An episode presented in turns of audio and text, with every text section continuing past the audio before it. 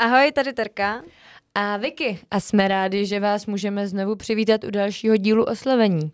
Jako přijde mi, že tohle říkám skoro po každé, ale ani tentokrát jsme si nevybrali úplně lehké témata. Čeká nás ohlédnutí se 17. listopadem. Pak přijde výbuch rakety v Polsku, zmíníme také útok na gay bar Q v Kolorédu, ale pak máme samozřejmě neodlehčení naše oblíbené Twitter momenty. Tak, Teresko, začni. Co jsi pro nás připravila? Já teda začnu tím pohodě tématem, dejme tomu. Je to 17. listopad, který byl před týdnem. Eh, je to Den boje za svobodu a demokracii, to asi víme všichni. Pro mě to je jeden z nejvýznamnějších svátků, jelikož nebýt těch studentů, tak možná ani nevím, co demokracie je a třeba ani nestuduju. Ale o historii se to nebudeme bavit, protože to, co se stalo, buď víte, nebo se to dá najít, je určitě okolo toho hodně moc podcastů, ale já to pojmu trochu novodobějš, pobavíme se totiž o tom, co se dělo zrovna teďka, tenhle rok, právě na tento svátek. Ale začneme trochu netradičně, jelikož já jsem na ten svátek vyrazila na Národní třídu a na Václavský náměstí, odkud jsem si pro vás připravila menší reportáž. Čau, já se momentálně nacházím na Národní třídě, nebo respektive kousek od ní a jsem tu proto, že se konají oslavy 17. listopadu. A já jsem si řekla, že pojedu do Prahy, budu se jich účastnit a zároveň vám z nich přivezu menší reportáž do podcastu.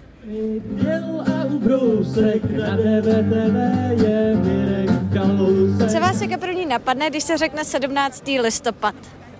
Pořád aktuálnost. Byla jsem v prváku na střední, až nezvoní to na, eh, na náměstí. Mně se jako první vybaví určitě svoboda, čest toho, že můžu být v České republice a že moji předci za tuto svobodu bojovali a já v té svobodě můžu vyrůstat. Mně se vybaví nějaká taková jenom kuť a barva těch zářivých e, teplákovek trošku a pastelová a světlo svíčky a tak, takový ten podzimní pocit, jak e, by se mělo něco změnit, ale ono to vlastně spíš tak jde do takové nostalgie nějaká tradice o tom přijít a sdílet s ostatními lidmi to, co bychom si měli každý rok připomínat. A zároveň si vždycky vzpomenu na moji mamku, protože o tom každý rok vypráví o tom, jak s mojí babičkou vlastně jeli ten den do divadla a herci měli vystupovat, ale vlastně v první minutě přišli na scénu a řekli, že vystupovat nebudou, protože se děje tady to a tady to. A jelikož babička byla taková dejme tomu vystrašená, protože se mamka zrovna dostala ten rok na vysokou školu, tak jí řekla, že jako nikom nebudeš. Naložila jí do taxíku a odjela jako k tetě na byt, protože se bála, aby ji nevyhodili ze školy. A mamka potom druhý den utekla a šla taky zvonit. Svoboda, demokracie, že jsem byla 22-letá studentka, která to celý prožívala a proto jsem chodím každý rok dál. Já už jsem byl ženatý a byl jsem tady s malýma dětma, ne teda přímo 17. ale na ty demonstrace potom. Takže pro nás je to velice důležitý, protože je to pro nás otočený život na ruby, protože oba jsme žili těžké době a persekuovaný rodinách, takže my, pro nás je to prostě úplně jiný život, otevřený život. A vychováváme v tom oba dva svý děti, ty se za chvilku taky přijdou za náma, že se tady vždycky scházíme, prostě je to pro nás tradiční a asi takový nejdůležitější svátek demokracie za rok. A navždy bude, no. Červená klíče táta. Tak já jsem, jsem přišel asi kvůli studentům v podstatě, že myslím si, že dřív bylo těžké studovat nebo komplikovaný pro spoustu lidí a mně záleží na studiu, tak si myslím, že je důležitý si to, toho jako ctít, ty možnosti toho studia. 17. listopad 1989 pro mě znamenalo eh, konec komunismu a začát, no, tenkrát jsme ještě nevěděli, začátek demokracie. My jsme se to dozvěděli o studentech tady na národní třídě eh, druhý den na svobodné Evropě. No a že když potom začaly demonstrace na Václavském náměstí, tak my jsme z tábora a eh, jezdili, jezdili jsme sem eh, skoro celý ten týden. Na vás to bylo úplně plný a krásný s Václavem a s Martou Kubišovou. Ano, se všema. A tak jsme sem jezdili, ale potom jsme zjistili, že tady je dost těch demonstrantů, tak jsme potom asi dal, po pěti dnech jsme chodili v táboře na demonstrace. se občanské fórum.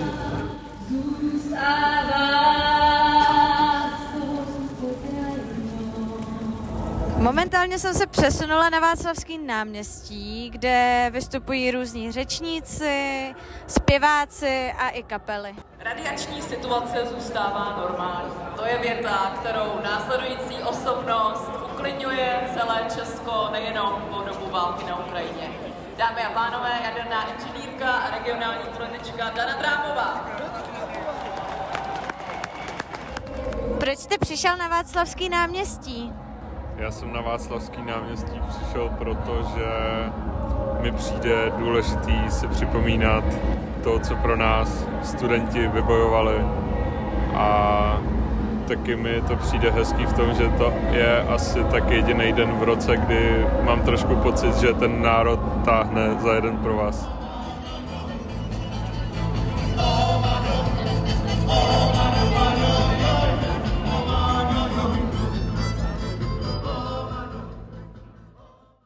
Tak to bylo malé přiblížení toho, jak jsem svátek trávila já, jenže ne každý sdílel stejnou myšlenku jít na národní třídu. A byla tu nemalá skupina lidí, která se rozhodla vydat se k české televizi. A kdo jiný by takovou akci zorganizoval, než náš pan Brábel. Já mám pocit, že bychom mu měli začít platit za to, že ho zmiňujeme v našem Spíš podcastu. on nám. Ale on by nám nic nedal, když je v insolvenci. Jo, no tak to nevadí. O jeho osobě už jsme mluvili tolikrát, takže tentokrát jeho řešit nebudeme, budeme řešit účastníky téhle akce, protože já věřím tomu, že na ty akce chodí i jako občané, kteří fakt v poklidu chtějí vyjádřit to nespokojení s vládou nebo s veřejnoprávníma médiama, ale bohužel té akce se účastní hodně i lidi, kteří jsou agresivní, nepříjemní, vulgární, chápeme. Nepříjemnou zkušenost z tohohle protestního pochodu si odnesl Radek Bartoníček z aktuálně CZ. Na pana Bartoníčka několik lidí z té akce křičelo dezoláte, dokonce ho pak jeden muž i napadl. To, že to bylo přes čáru, asi nemusím vysvětlovat, to chápem. Mně přijde na tom prostě paradoxní to, že zrovna Bartoníček je člověk, který se snaží dávat jako možnost říct názory každý skupině lidí, že prostě na Twitteru to hlavně je, kde on točí videa fakt z každých akcí a ať už se jedná o Václavský náměstí, kde je protivládní akce nebo provládní akce, fakt jako se snaží poskytnout ten mediální prostor uh, každý skupině. A ono se pak stane to, že za to, že on chce poskytnout teda tenhle ten prostor, na něj někdo zautočí. Jako je to bizární. Mně přijde, že oni právě ty lidi pak, jako oni vidí, že sice dává prostor druhé straně, ale tím, že dává prostor i té straně, se kterou nesouhlasí. Tak je to špatně. Já si myslím, že tak to oni chápou, no, že jako to neberou jako pozitivní věc, kterou mm-hmm. on pro ně dělá, chápeš? No a nebo to můžou pak jako brát asi, že slyší, že je aktuálně tak automaticky, no tak to není naše médium. Tady to bude taky velký to jako si taky myslím, no. ale jako já ho hrozně obdivuju za to, co dělá. Fakt jako je to skvělý, že se snaží právě umožnit a vidět a slyšet právě ty názory z jiných skupin, kterými úplně jako se s nima nestotožňujeme a proto mě jako tohle to přišlo jako bizarní situace. Bartoníček to nebude nějak řešit s policií, ale policie se s tím jako nějak bude zabývat. Policie ale neřeší jenom Bartoníčka, řeší i Richarda Samka, což je redaktor České televize, na kterýho během protestu muž zakřičel Parchan Cikánský. Tohle to video, který koluje po internetu, můžete vidět u nás v popisku, protože vám ho tam hodíme. Když pak ho Samko mm, konfrontoval zpátky s tím, jako, uh, co to teda řek, nebo snažil se to nějak dovyřešit, tak tenhle muž tvrdil, že nic takového neřek a byl neskutečně nepříjemný. Jako to jsou fakt perly, co ty lidi dokážou říct, jak prostě umějí být až pas, nebo takový to pasivní agresivita, prostě víš, ne, mm. ne, jako nechápu to. Za mě prostě ne. Tenhle ten pan Křikloun je ale dokonce kandidát jedné strany v komunálních volbách a já ti dám hádanku, co to je za stranu. Já nad tím hrozně přemýšlím od té doby, co jsem to viděla napsaný v tom dokumentu. Napadla Já jsem tam, Viktor se totiž nedá odpověď, aby to měla fakt jako hádanku. Uh, napadla mě dělnická strana mládeže, ale to asi, to asi nikdy nekandidovala, tak fakt nevím. Je to SPD. Nečekaně. Ježíš Maria, mm-hmm. tak to jsem opravdu... mm, tak pohodě. Teď si nadávat pohodě, celý ne, večer. v pohodě, ale je to SPD, takže asi to taky mluví trochu za své. Já jenom po těchhle z těch protivládních akcích nedokážu pochopit, proč ty lidi prostě jsou tak zlí.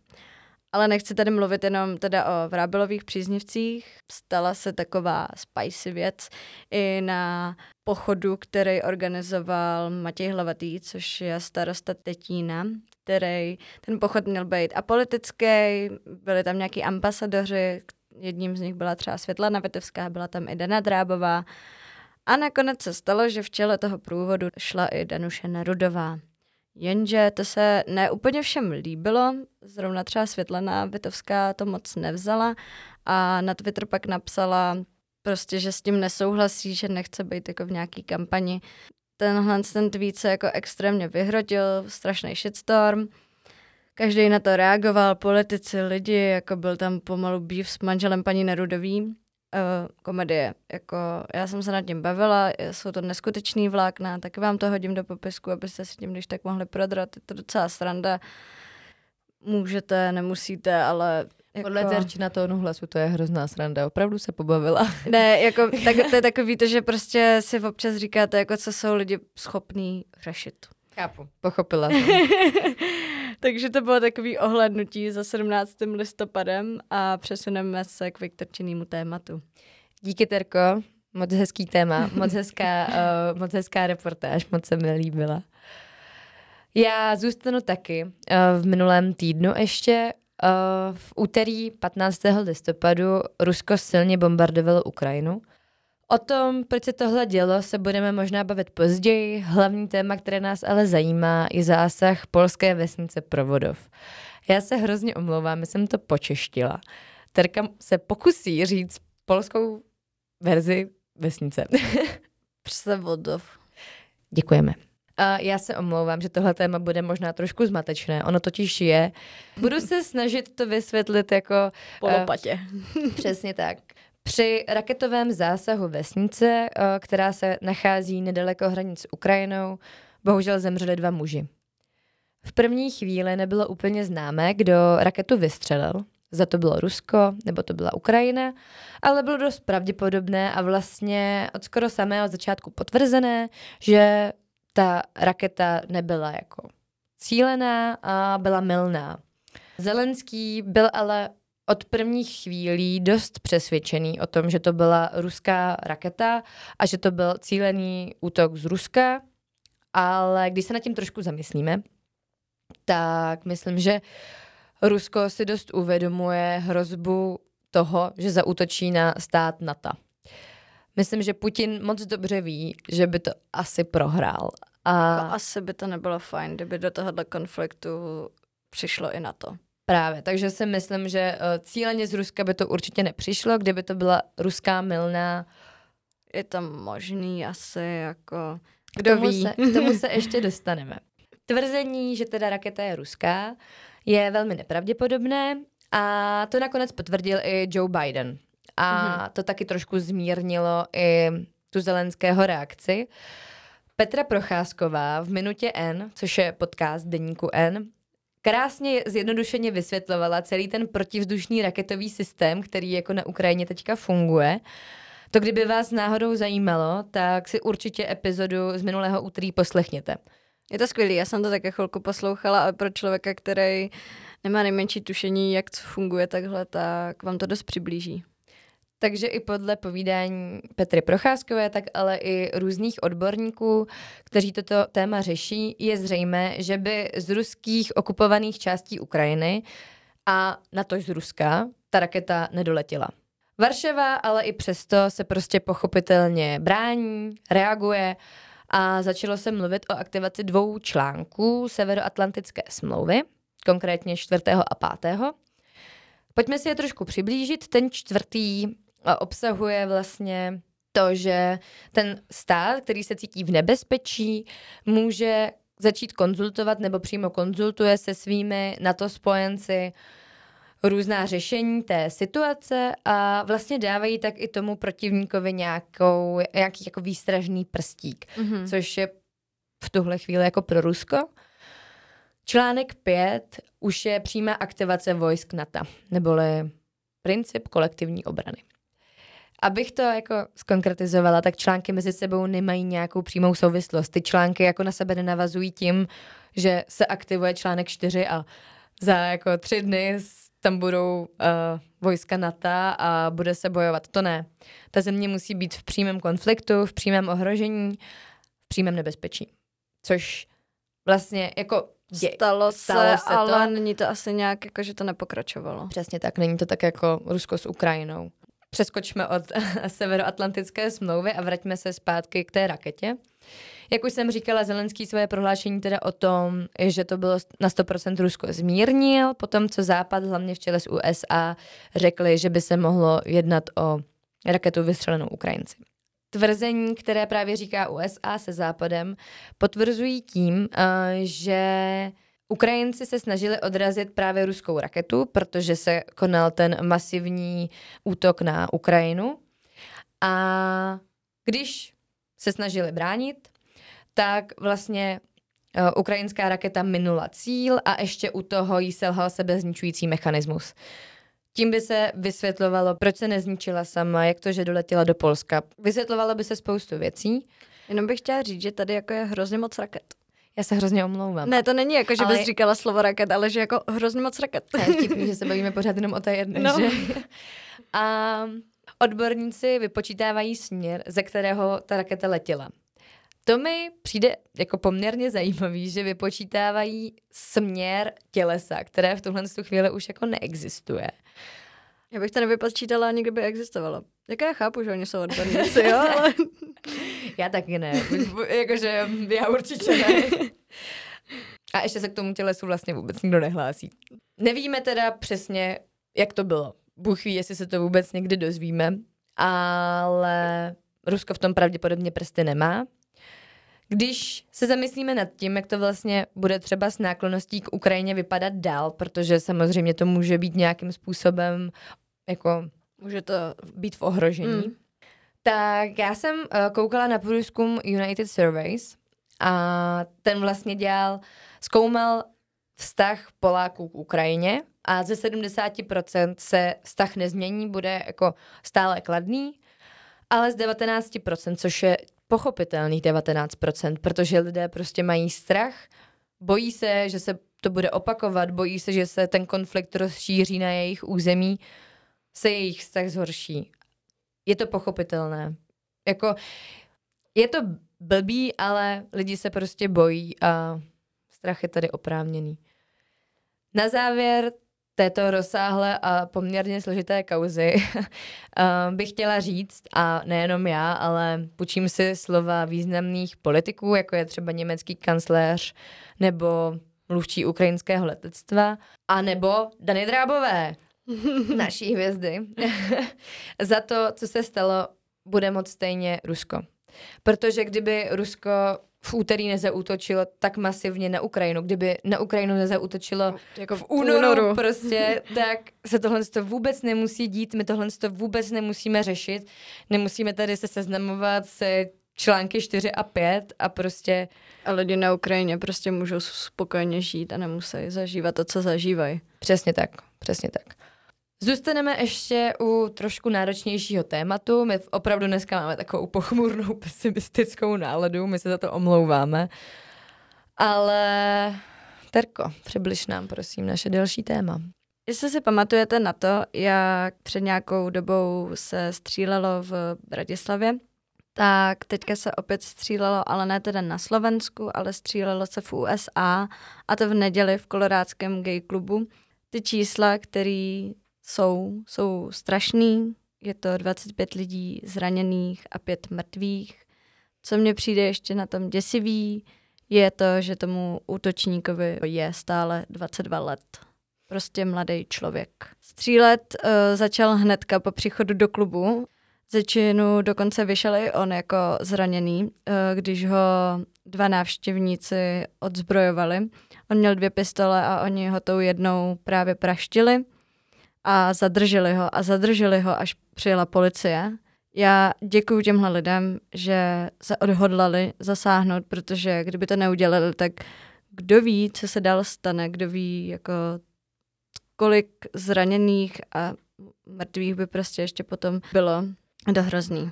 Útočník měl vlastně už i v minulosti problémy s držením zbraní, což je šílený. Proč se to prostě... USA to je, to je jako prostě no. Amerika, no. Že se to nijak ne, neošetří, neopatří se to.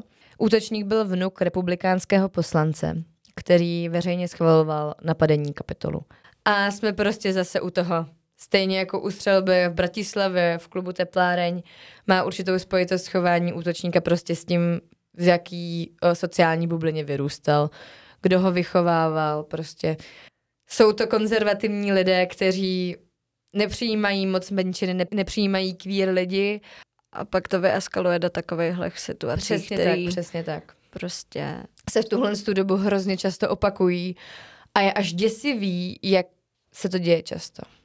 Já doufám, že prostě to skončí, že nevím, najednou ze dne na den vysvětne duha, všichni začnou být normální a všechno bude fajn a svět bude v poklidu a míru a taková trochu... Idylka. Jo, ale byla bych moc šťastná. Aby jsme nebyli teda tenhle ten díl jenom pesimistické. Pesimistické. tak tady máme na závěr i naše Twitter momenty, s kterými se roztrhl pytel, ale snažili jsme se vybrat jich jenom pár, aby jsme vás úplně jako nějak nezahlcovali. Já teda vlastně nezačnu vůbec nějak tak veselé, ale berme to s trochou nadsázky k těm tématům, co jsme tady měli. Trošku si chci jako udělat... Pojďme si ulevit. Jo, tak. Pamatujete si na malého kluka, který venčil psa Edu? Ne, Terko, nepamatujeme. Já si myslím, že si vzpomenete.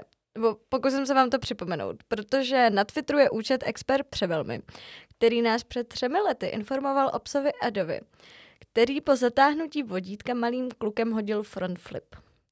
Ten tweet v té době mega bouchnul, má to třeba teďka 10 tisíc lajků, prostě. Já hrozně doufám, že víte, kdo je Eda a tenhle Twitter moment oceníte, jo? Ale teda pokud víte, o co jde, tak mám pro vás smutnou zprávu, protože v neděli nás informoval expert převelmi, že pes Eda už není mezi námi. Čest jeho památce. Se líbí, že jsi nám ho přiblížila a třeba nám, co jsme ho neznali. A teď nám prostě říká, že umřel, kámo. Já už to uvidím, tak se ho budu spíš smutná, než Já nadšená. ale ty to, Chápu. je to... Chápu. Ano, ano. Terko, mrzí mě tvoje ztráta. Děkuju, děkuju. V pořádku. Pojď dál. Donald Trump. Here we go again, prostě vrátí se na Twitter nebo ne? Takhle že ne. zněla anketa Elona Muska. Um, bohužel si myslím, že vyhrálo ano, ne, určitě vyhrálo ano. Vyhrálo, ano. Vyhrálo ano, Ale jako- ne. Vyhrála odpověď, ano. Vy- Vyhrála odpověď ano. Kdo by to byl čekal, že jo? Um, Klasika. a vlastně Musk řekl, že pokud vyhraje ano, tak obnoví Trumpův uh, účet na Twitteru. Trump to ale prostě nechce, že jo, protože je zásadový, tak řekl, že ne, ne, ne, já si zůstanu na svý through social sociální síti a už se na něj nikdy nevrátím. Teda neřekl, že nikdy, ale já doufám, že to znamená nikdy. Všichni doufáme. Pozor, teďka tady máme jako epesní mistrovství světa, protože to je mistrovství světa v králičím hopu. Ano, skvost jako epesní. Bohužel se tohle toho mistrovství světa událo před týdnem a já se omlouvám, že jsem vám to neřekla dřív, já to taky nevěděla, řekl mi to Twitter účet Tomáše Tesaře, který sdílel uh, plagát tohohle mistrovství. Já kdybych to věděla, tak tam jsem pečená vařená oba dny. Co je na tom ještě možná větší bomba, že prostě oni mají vlastní merch. Dokonce se můžete stát i dobrovolníkem prostě na tom mistrovství a Prodávají tam králíky. Nevím, ne, nevím. Je tam příští rok pojedu a udělám reportáž z toho. A zjistíme, jestli tam prodávají králíky. Myslím, že to dělají i dospělí. Jak, já teď Jo, dělej. šejmovat. OK, OK. Dělej, tam jako neběhají děti s těma, to je fakt jako promyšlený. Já vám hodím videa z Facebooku, abyste viděli, jak ty králíci fakt jako skáčou. Oni tam mají i nějaký disciplíny, teď nevím, kecala bych jako nějaký skok do výšky, pak jako, fakt si to představte, jako dostihy, normálně s koňma, akorát místo těch koní si... Představte králíky. Představte králíky. Jo. Jo, jo, jo. Jo. Já prostě bych chtěla, aby to bylo častěji. Tak místo reportáže ze 17. Mhm. listopadu bude příští týden prostě reportáž z mistrovství světa. Já ho udělám klidně znovu, protože budeme tam všichni spolu. Já tam nechci. Ty tam chceš. Aha, tak jdem dál. Ne, já tam s tebou Terko klidně. A budeš potřebovat dopravu dospělého, tak já tam s tebou klidně Tak půjdu. jo. Dík. Piráti a jejich slogany. Wow, wow, wow. Woo! Velký skvost, který nám vždycky tak nějak jako zlepší náladu. Tím je to psala Terka, jo, tak to budu číst jejími slovy. Terčin uh, momentálně oblíbený, o který se s vámi musí podělit, je tento. To zní jako, že bych ty Twitter momenty nedělala, jo, ale já tam Terce nechávám fakt hodně prostoru. Terka se vyžívá. Já to miluju. Takže To je trošku přiznání. Terčin oblíbený um, Twitter moment z Pirátovské strany je Trestání babiček za vyrábění mastiček příjmy do státní kasičky z pěstování travičky. Viktorka to nečetla ještě v řeči.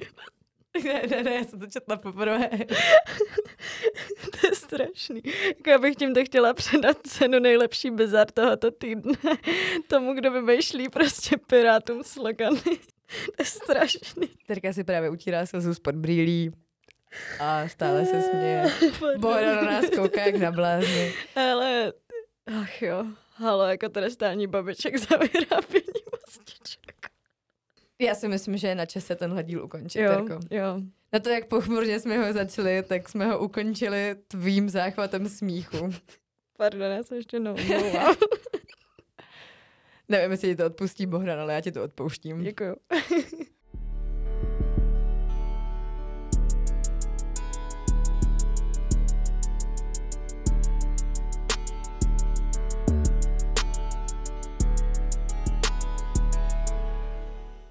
Díl tímto končí a my doufáme, že jste se dozvěděli něco nového nebo jsme vám přiblížili zmíněný témata. Těšíme se na vás opět za 14 dní ve čtvrtek, kdy se vrátíme nejen s politicko-společenskými tématy, ale i s našimi oblíbenými Twitter momenty. Pokud se vám díl líbil, budeme rádi za sdílení a můžete nás taky sledovat na našich sociálních sítích. Houpací osel. Hezký den. Čus.